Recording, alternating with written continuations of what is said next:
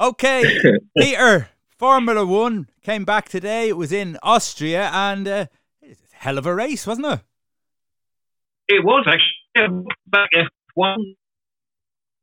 We we really have missed you. 215 days since uh, the last action, and you're right, Roy. It was a fantastic uh, Grand Prix. It was in Austria, as you quite rightly say. Uh, unsurprisingly, the Mercedes duo of uh, Valtteri Bottas and uh, a certain Lewis Hamilton were clear favourites that one of them would at least win, or possibly even get one two. Uh, that was looking on the cards uh, throughout most of the race until the final 16 laps. Mind you, Lewis Hamilton, of course, had uh, started the day um, with a, a, a three-day grid penalty, uh, which would have affected, and then of course it got worse for, for uh, the current world champion when he received a five second penalty for a collision with uh, Red Bull's Alex Albon. Uh, it was one of those collisions, uh, one of those incidents that's probably gone either way, but eventually uh, Hamilton unfortunately suffered that five second penalty. And in the end, that cost him because eventually he went into and finished in fourth spot. It was a Mercedes that won it. Valtteri Bottas eventually getting the better of Ferrari's Charles Leclerc. But what a ride and what a drive, should I say, from uh, McLaren's uh, young Brit Lando Norris. He managed to get his first ever podium. He got into third place, a fantastic last lap. He managed to even get the fastest lap time as well in that final lap. He managed to get the better of uh, the current world champion as well. Perhaps that bodes well for the future for Lando Norris. You never know, actually.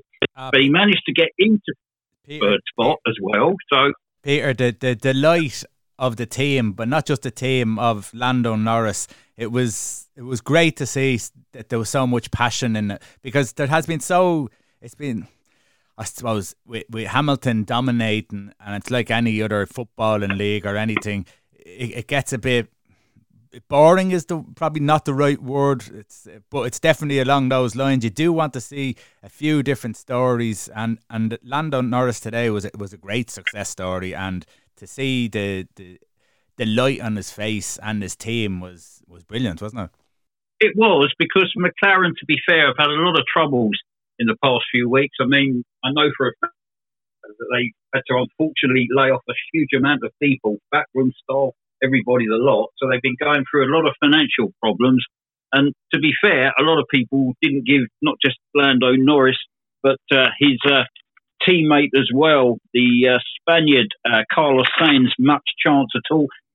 Eventually finishing in a very encouraging fifth spot. But yeah, I mean, you're right to see the smile uh, uh and what it meant to McLaren in particular, because this was their first podium since uh, 2014. That's an awful long time, six years no less. And perhaps it, it, you know McLaren are on their way back, which would be fantastic news. Lando Norris, yeah, you know, he's certainly a driver for the future. And I echo your points as well. I mean, let's be honest, having to keep seeing uh, Bottas, Hamilton, week in, week out, the sport desperately needs competition. And at the moment, okay, I know it's only one race in. Obviously, there's still an awful lot of racing to go between now and the end of the season. But at least now we're beginning to get signs that possibly Mercedes might not have it all their own way this season. And as I said before, yeah, that's got to be good for the sport. Because at the end of the day, okay, they are performing in front of no crowd. We know that, but there's still millions around the world watching. And a, a Grand Prix like today, if we could have that right week in, week out, this would do the sport a fantastic amount of uh, belief to everybody. Because I've had so many people say, oh, here we go, F1. Yeah, I know what's going to happen. Lewis Hamilton's going to win it, or if not, Bottas is going to win it. And uh, possibly Vettel may possibly get in the shake up from time to time.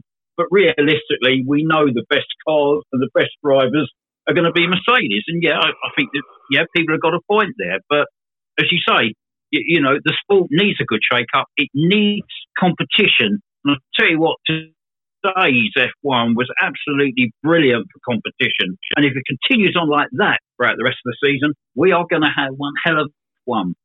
Yeah, uh, it, it, was a bit like the Bundesliga though today. It seemed to be injuries in the Bundesliga seemed to take its toll. Only 11 cars finished. yeah, you're right, Roy. It, you know, you, you, you, could tell a lot of these drivers, remember, have had sort of free practices, um, qualifying, and that's it, really. And I think a few of them showed actually today more than anything. It's uh, a lot of them are sort of getting the cobwebs out of their system, so to speak, more than anything. But you're right. Yeah, it was a huge amount. Uh, obviously, time to time as well. But I think, to be fair, next week, which had a different track, remember as well, and then after that they move on to Hungary. Um, by then, I think we're going to see right, uh, drivers in particular who, who will get back into the shape of things by far and away. I, I, just think a few of them today weren't quite at it, so to speak.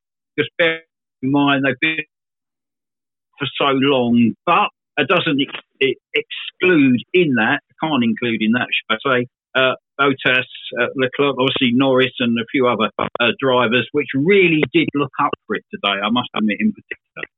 Yeah, and Leclerc finished in second place. Vettel finished. I think he got a point. I think he finished in tenth. You can correct me if I'm wrong there. So does this does this kind of show where Vettel's head is at at the moment?